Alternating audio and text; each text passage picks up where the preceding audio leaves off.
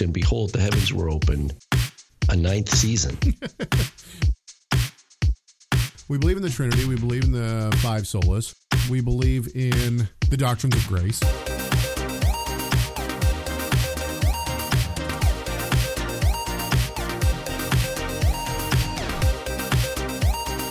shall not live by bread alone, but by every word that comes from the mouth of God. Matthew 4 4. a lot of the time, people are asking the wrong questions. They're not asking the questions like, Do I understand God's grace? Do I understand the cross?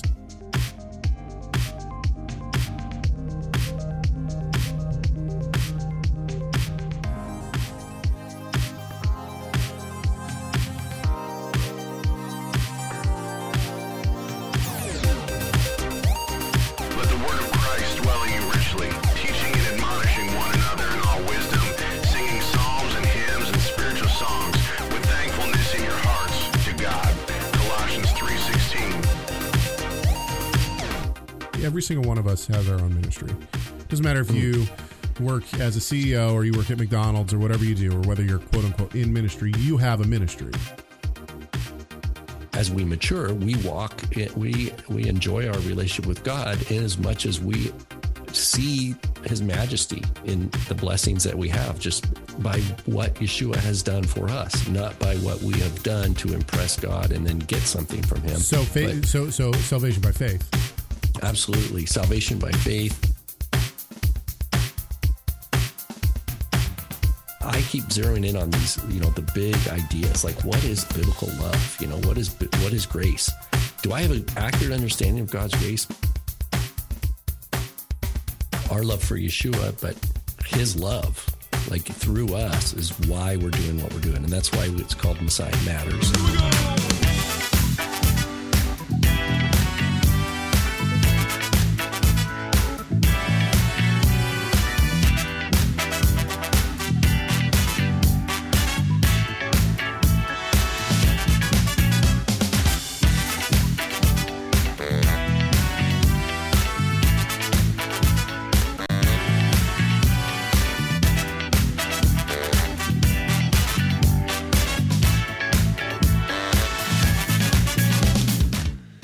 Is Wednesday, November 2nd, 2022. This is Messiah Matters number 407. We've got internet problems already. That's okay. I'm physically here, but really in Colorado. My name is Caleb Hegg.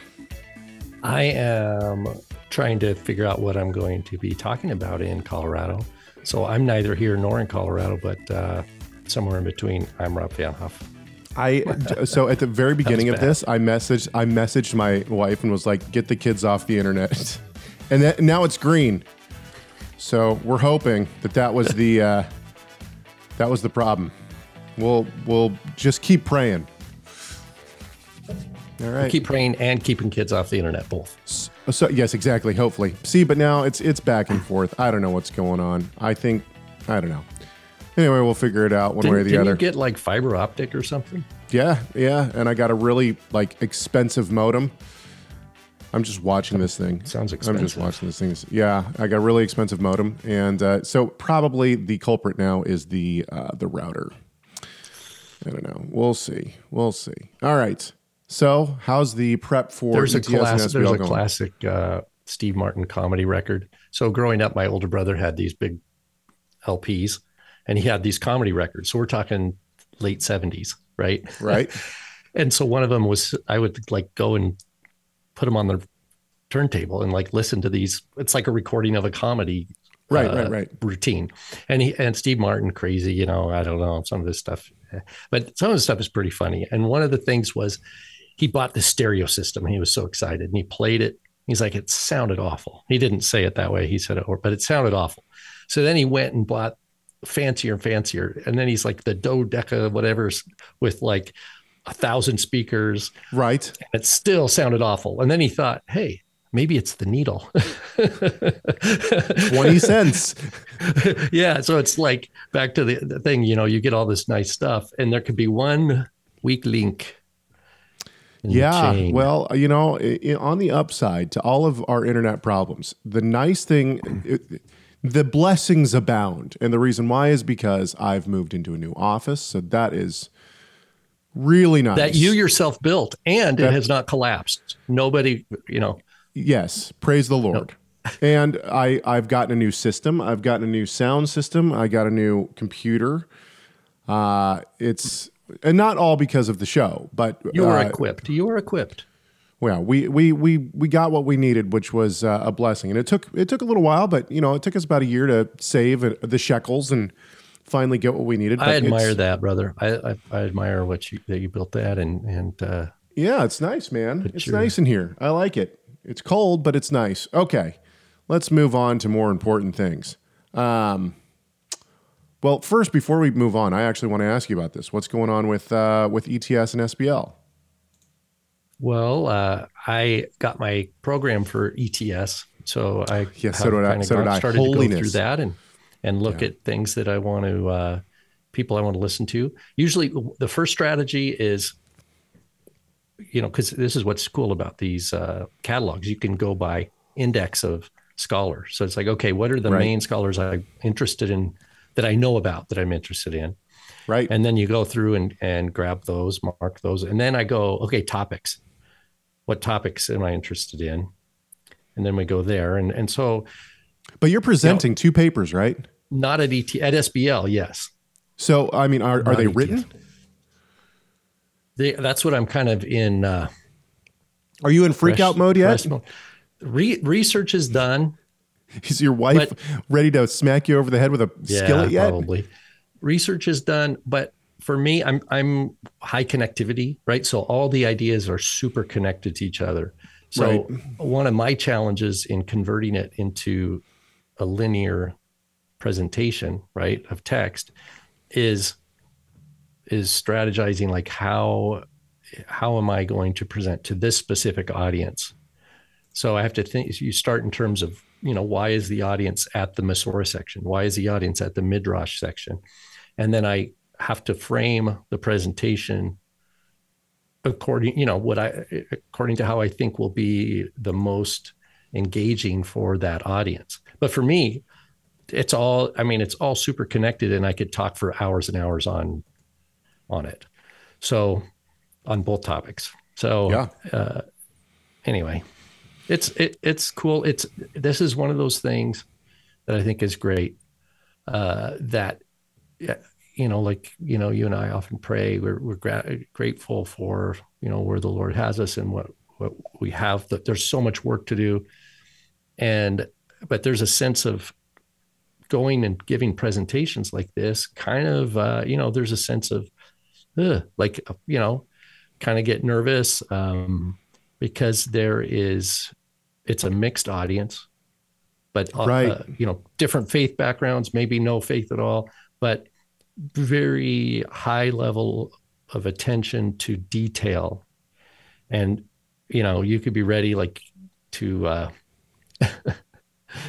like you know you don't want to get uh, spanking kind of thing you know uh, your academic whacking. Now i don't mean for because someone disagrees with you with your faith. That's not what i'm talking about because that No. doesn't matter to me. I, I don't care if someone in the audience uh, has a different faith tradition or something like that. To Right. me it's Are you being guy- lazy in your scholarship? exactly. Yeah. did you do your homework? Yep. did you did you actually do your homework? And to me there's a, a level of respectability that when it's like okay that person I, I know that they worked hard to do that and they they did a really good job you know? And that doesn't mean you have to agree with their faith right? It- it- that's the that's the one of the goods i think about sbl it has a lot of cons. It's it's not for everybody. Um and of course we don't go to every single right i mean it's like a phone book of options Right. and so Right. you, just like with So I got a story about this. I got a story about this. What you're ahead. talking about. So, it, so when we were in Denver last time, right?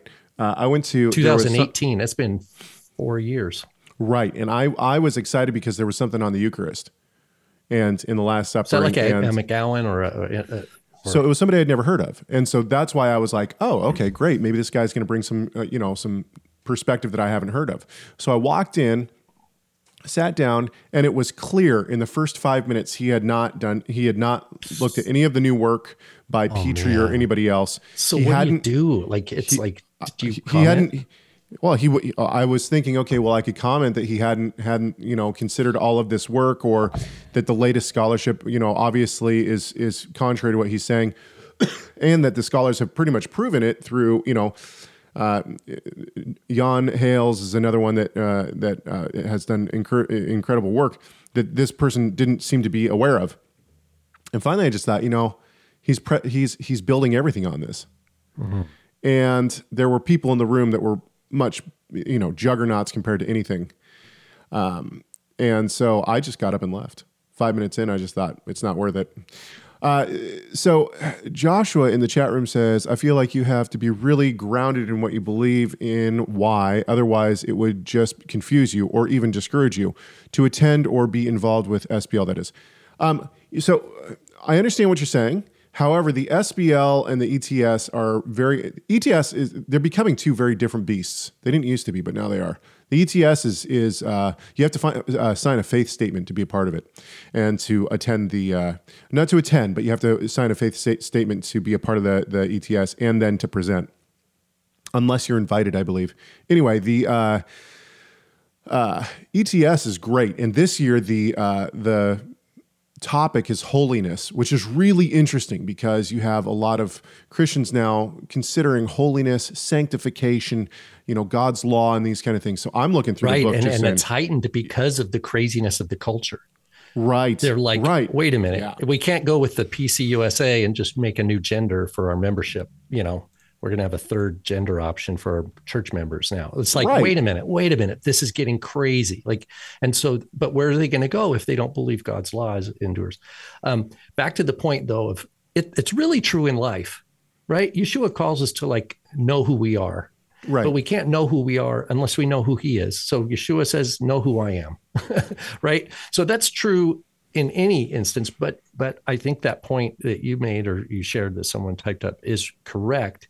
It's a more intense situation. Why? Because you're going into territory where the Bible is the main topic, and you have highly contested um, a bunch of highly contested readings of the Bible, all in a dense, uh, intense week. Um, it's kind of like a, in a way, it's like a, a intellectual Jerusalem, right? You go to Jerusalem and you've got your Armenians, you've got your Mormons, you've got your ultra Orthodox, you've got your secular Jews, you've got Muslims, right? You've got evangelical American tourists coming around like blowing Right. shofar, you know, you've got all of this all at one location, right? Yes. And so, in a way, SBL is like this moving intellectual pseudo Jerusalem. Uh, so there is a there is a, a tension in the air. Um, yeah, Can we go down a, a total? Uh, can we just go down in a, a, totally different rabbit hole for a few seconds?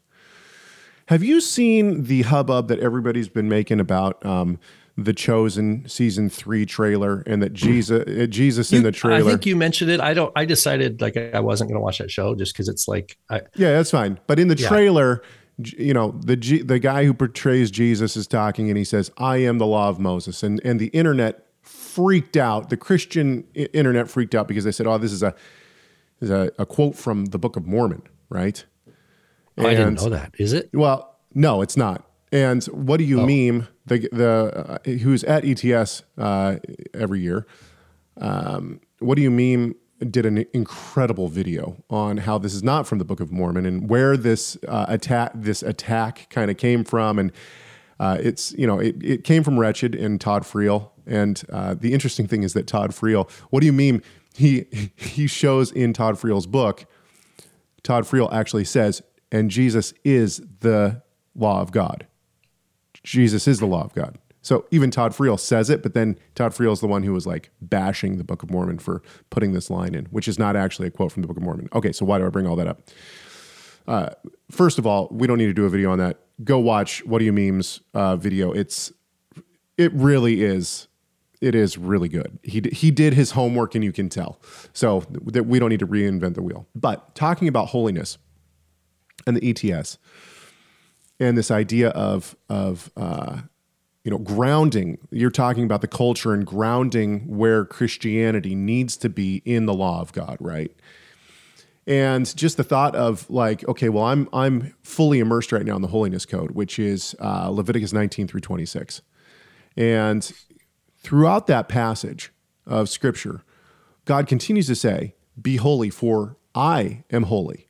Right, and so then He lists basically how how that's supposed to be walked out. Right, be holy, for I am holy, and. I've been noticing there's there's almost a uh, a ledger of the Ten Commandments right in there and then we have the we have the um, what do we have? We have the kosher laws. We have all of the the uh, festivals, right? So I mean, it's just this. Uh, it's it's this expansion of of be holy for I am holy. But then in the apostolic scriptures, Christ tells us to walk as he walks, right? Be like him.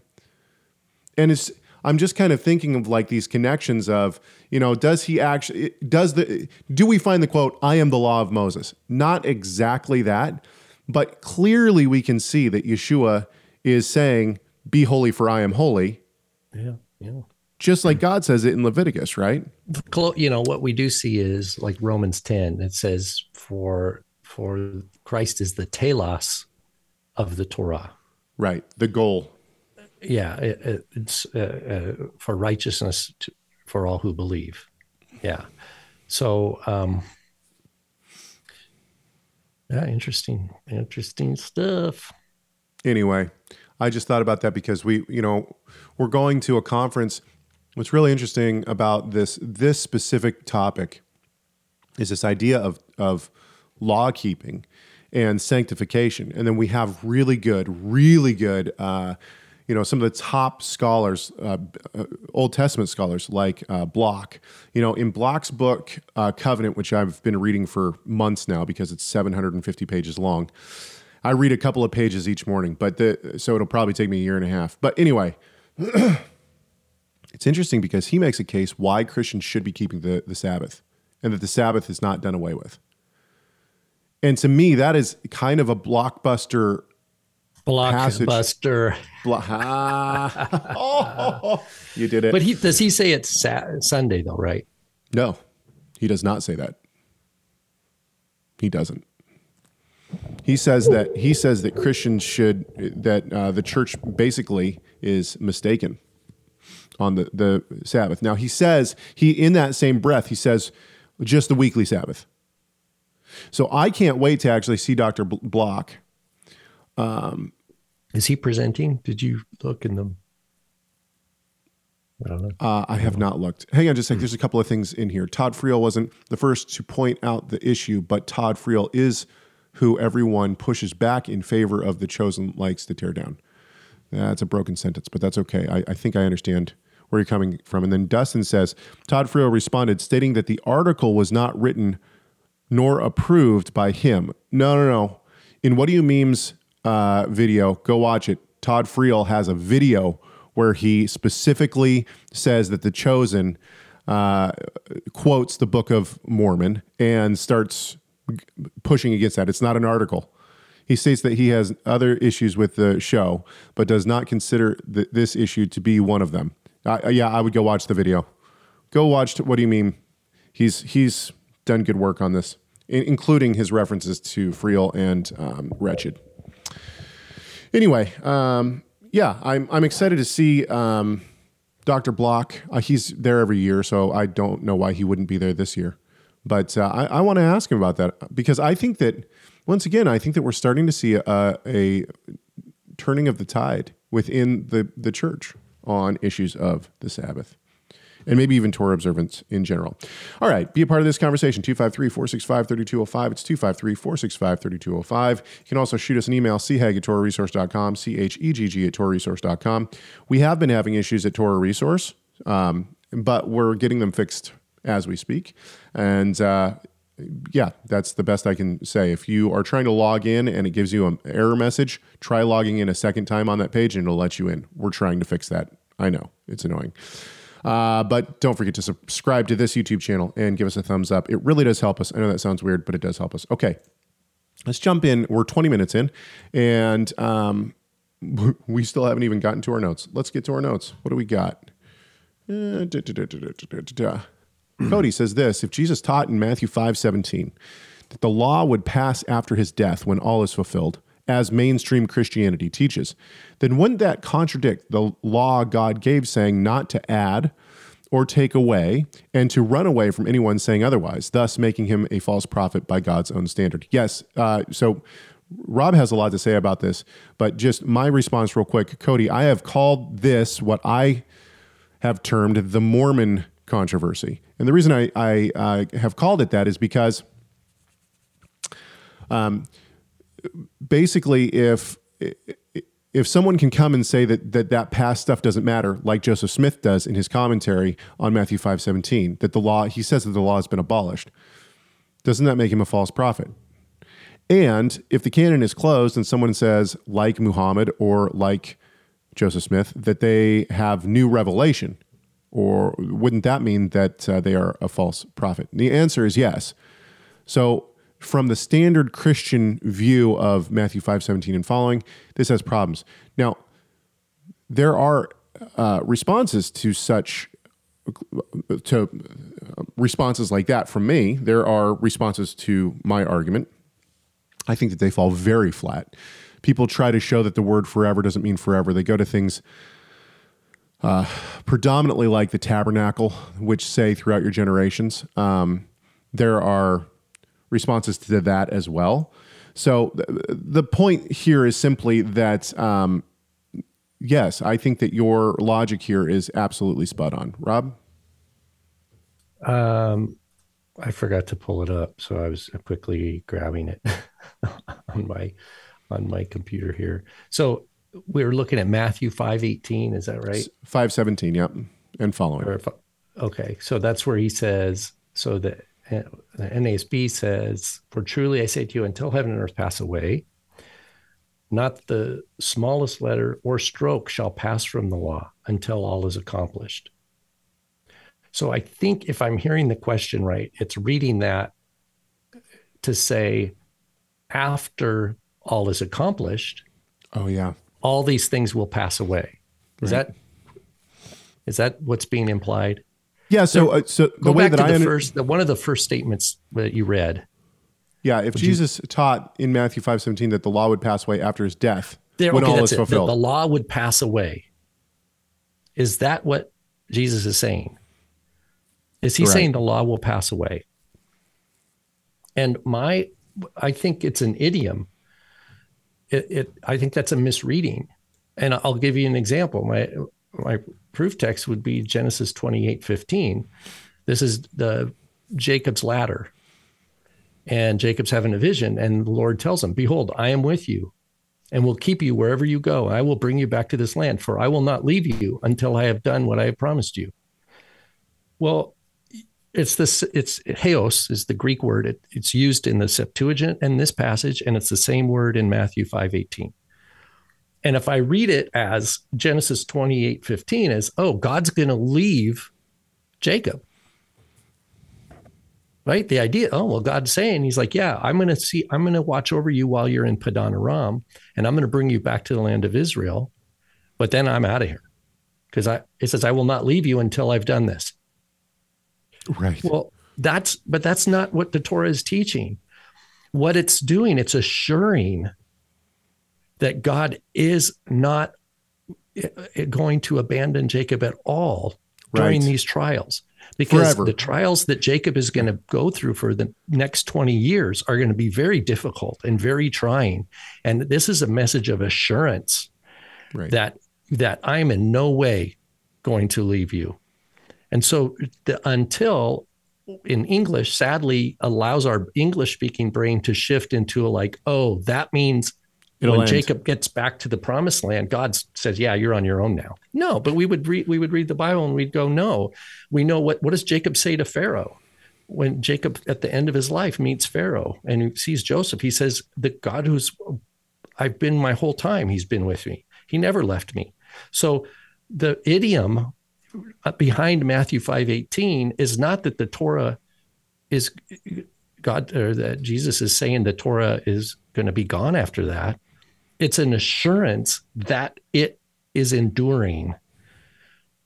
It that's and and the context is people telling you that it's not.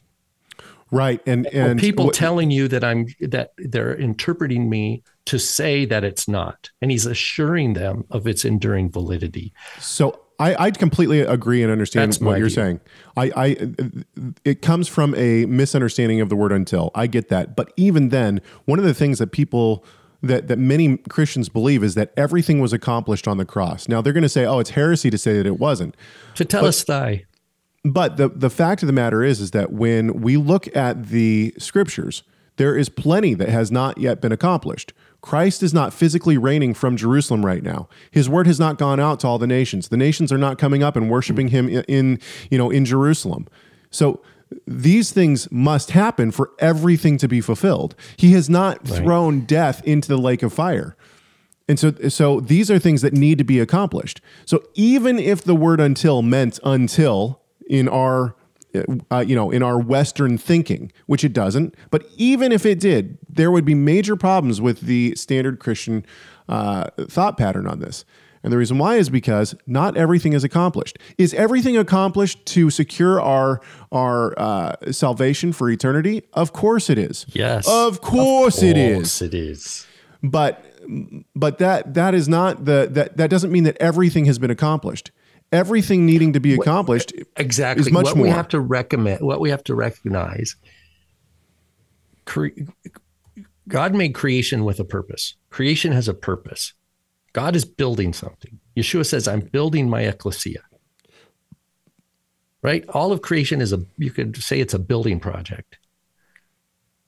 And it's an it's a does God build a building on sand that's going to look pretty and draw a lot of draw a huge crowd, but then when the storm comes everybody's going to die because it's going to collapse and he didn't know how to build a house? No.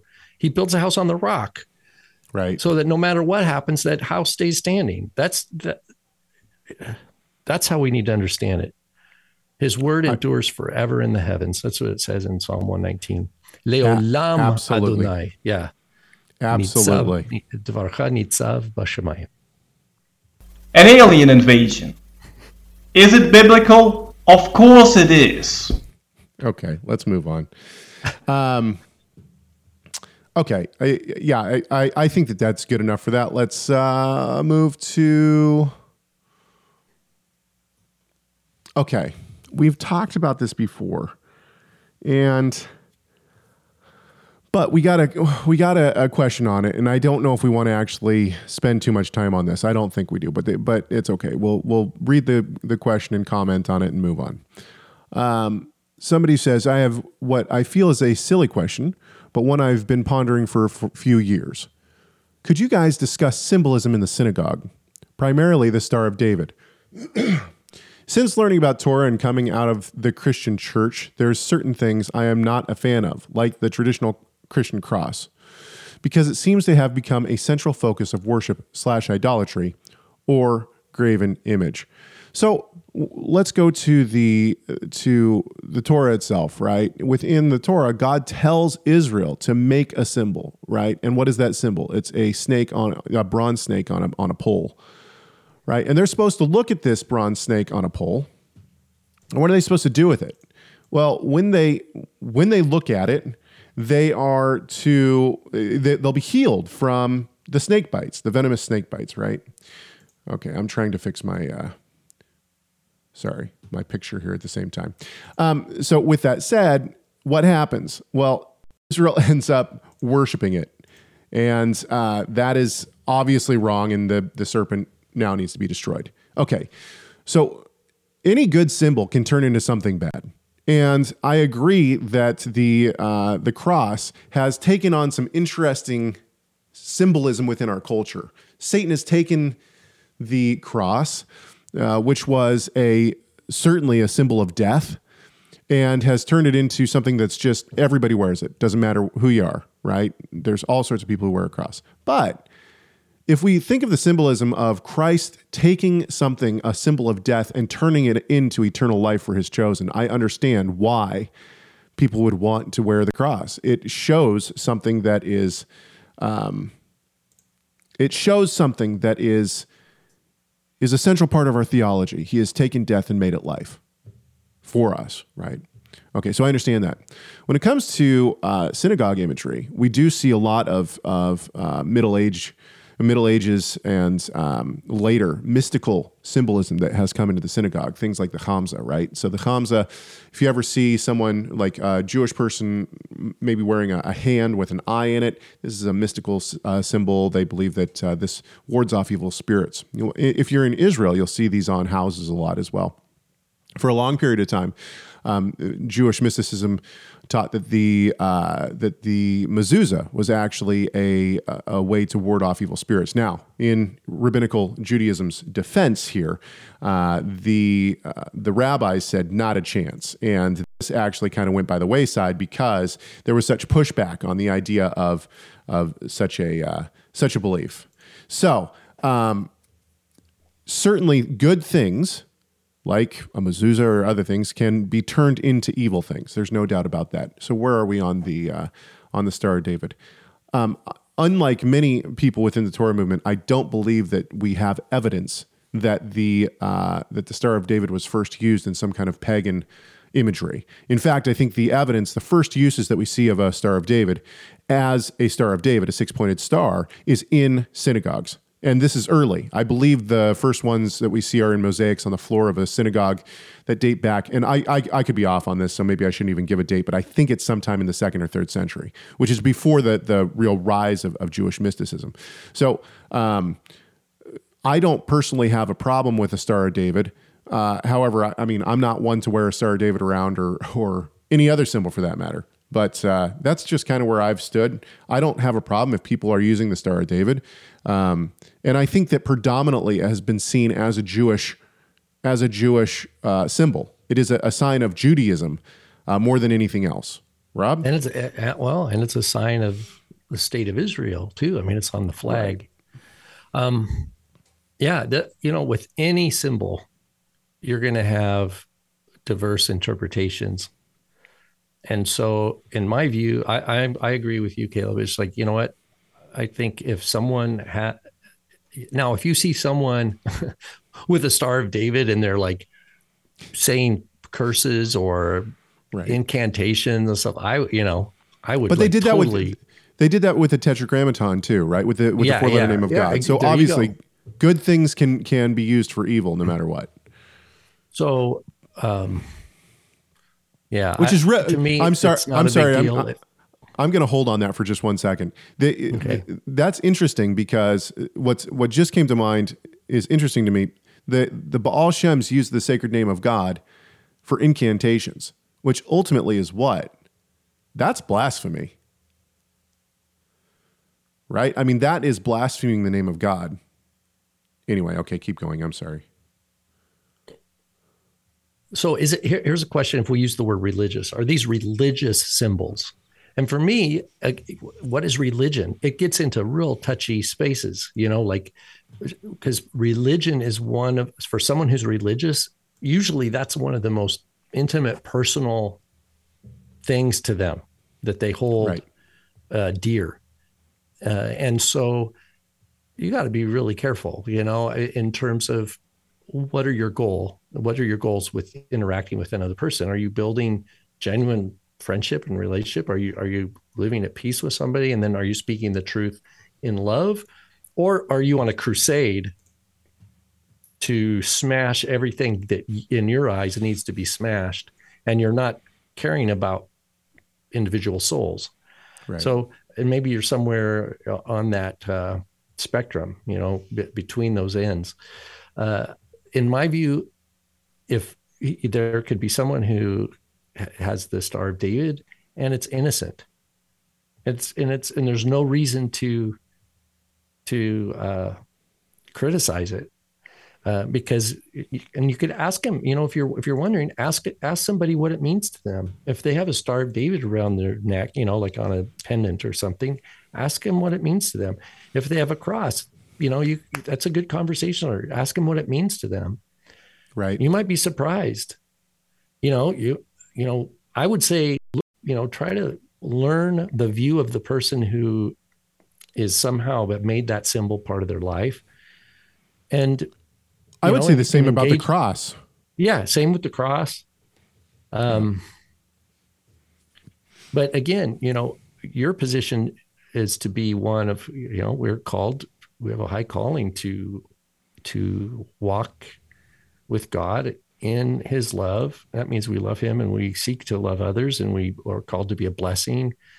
And um, and if you're concerned about how somebody's using it now, now these are like the cross or the Star of David. Those those for the most part come within religious traditions.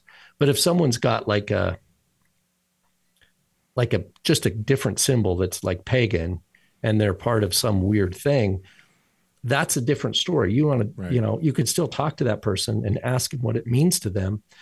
but that's going to be a slightly different posture because uh, you could be dealing with someone who is dabbling in the occult or something like that. Uh, and so, so, and ag- of course, someone could use the Star of David or maybe even a cross or like an upside down, you know. Um, uh, there's a bunch of silly stuff out there that people get involved with. But I think, I think Caleb, you and I are on the same page. I, if someone has a, a Star of David that's meaningful to them, then, you know, then, then fine. Uh, ask them about Yeah. it. But if they go, oh, this is the Kabbalistic uh, representation of da da da, I would I would say, look, man, you're a little too excited about that. You know, Calm down, man. Calm down. All right, let's uh let's move on. I would Uh, I would have the the Hoff goes off uh, app on my phone, and I would just Right. do, do, do. That's right. All right. Our good friend Matt Gerard wrote in. He wrote in with, uh, well, 14, 15 questions. We're going to go back to some of these. These are not in any particular order and not the order that he sent them in, in at either. Uh, however, this one was interesting to me because I think that there's a little bit of a misunderstanding here.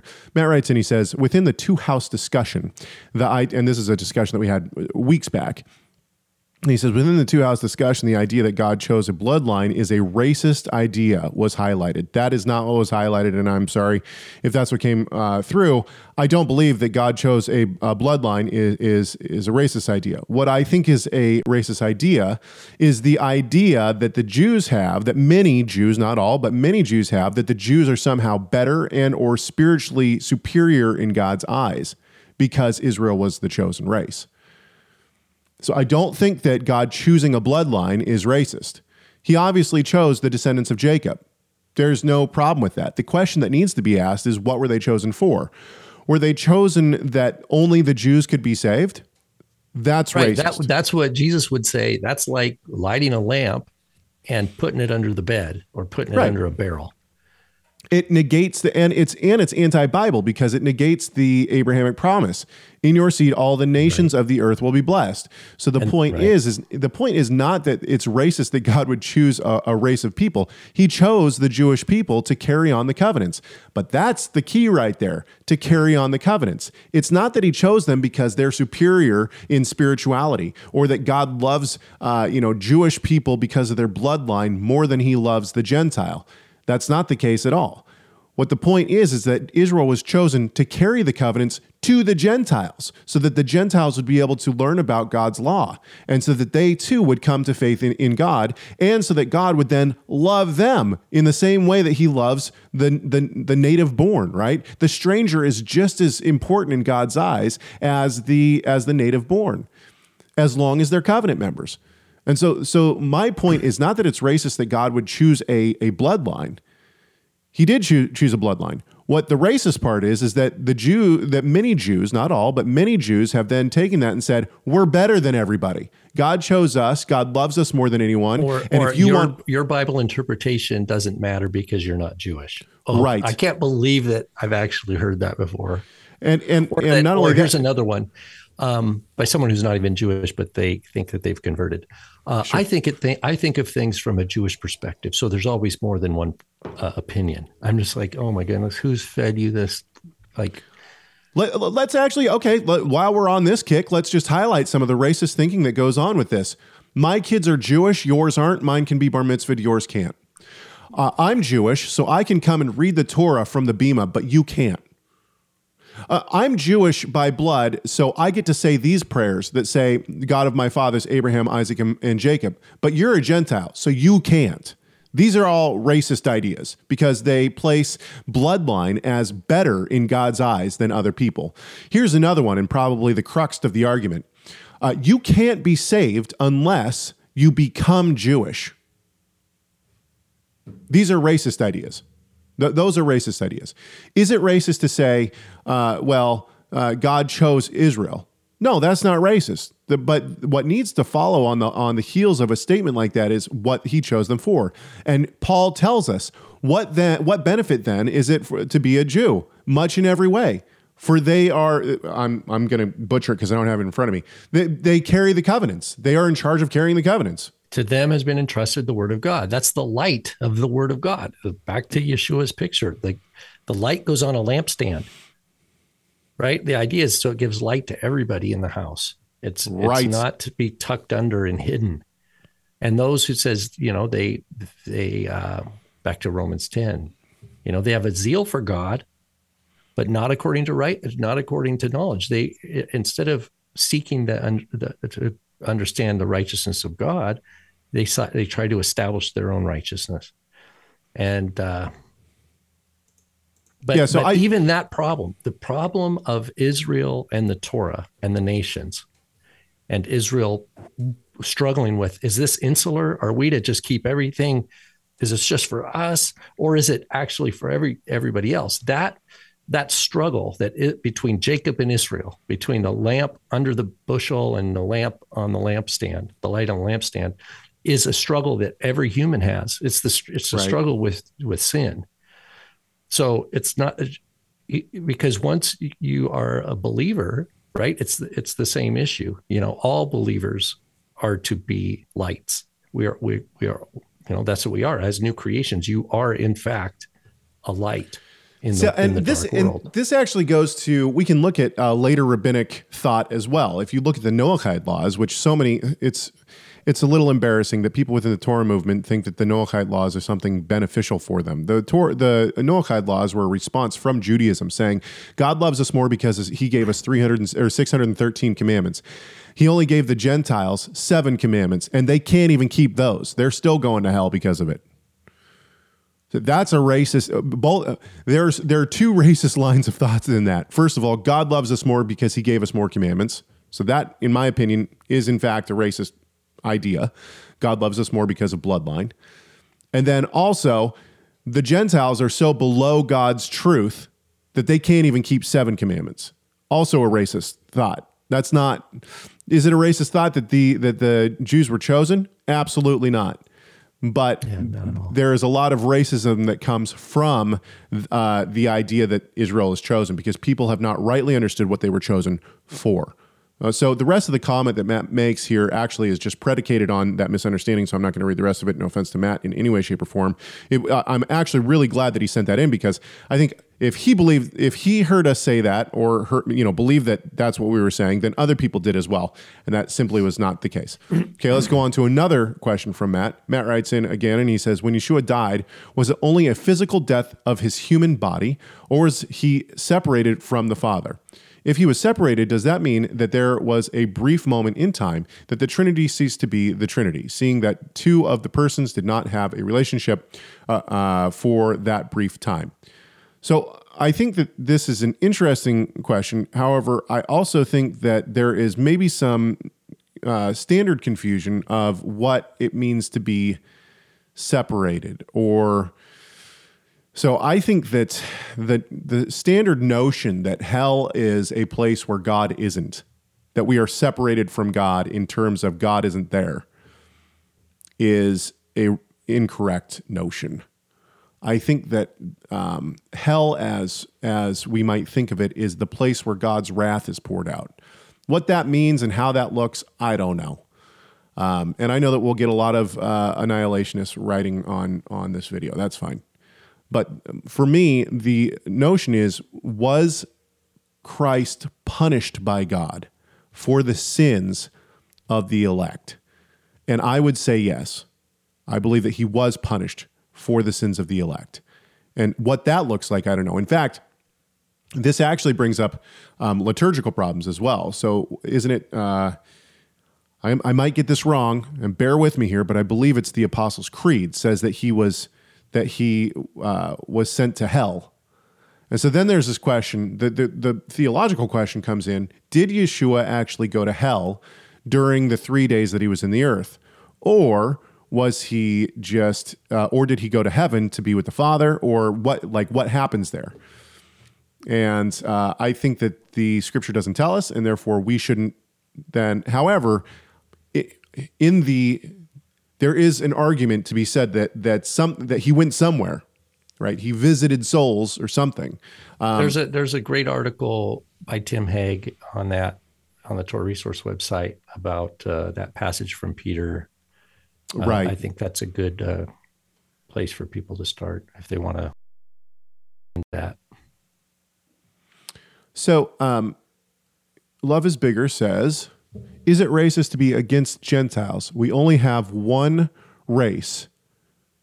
The human one isn't more like we need to give understanding of what prejudiced theology is. I'm kind of sick of the word racist. Yeah, I mean, I understand that in our modern time, the the word racist is being thrown around a lot, and I understand. I live in the Tacoma, Seattle area, so if if somebody disagrees with you uh, in in my city, you're a racist. That's so I understand why people would be um, uh, offended by that, but or sick of that term. However, the the the uh, according to my understanding of the term, uh, the actual term racist, it means someone who believes that a another race or a bloodline is beneath another race or bloodline. In other words, there is a better race. Now, racism can come in in any race.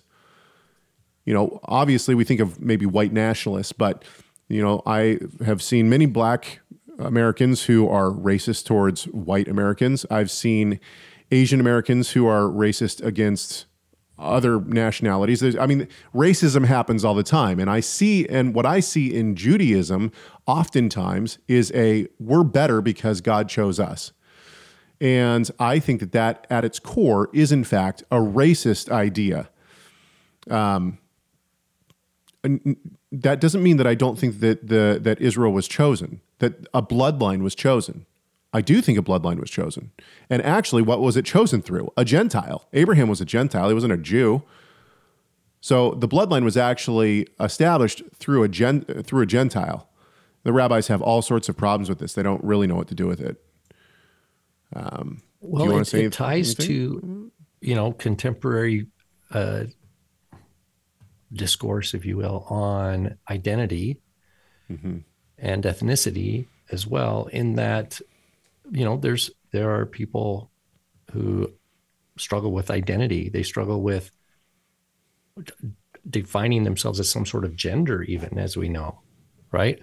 Or uh, even race. We've had people. There was that. Who is that girl? Uh, it was in Spokane, Washington, town where I, I live by, where the lady who is head of the local NAACP, right, Right.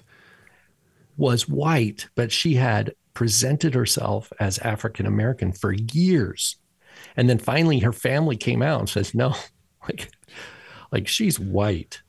And then she got all this back. She got fired from that job and all this. And then she says, well, she still identifies, right, as being black.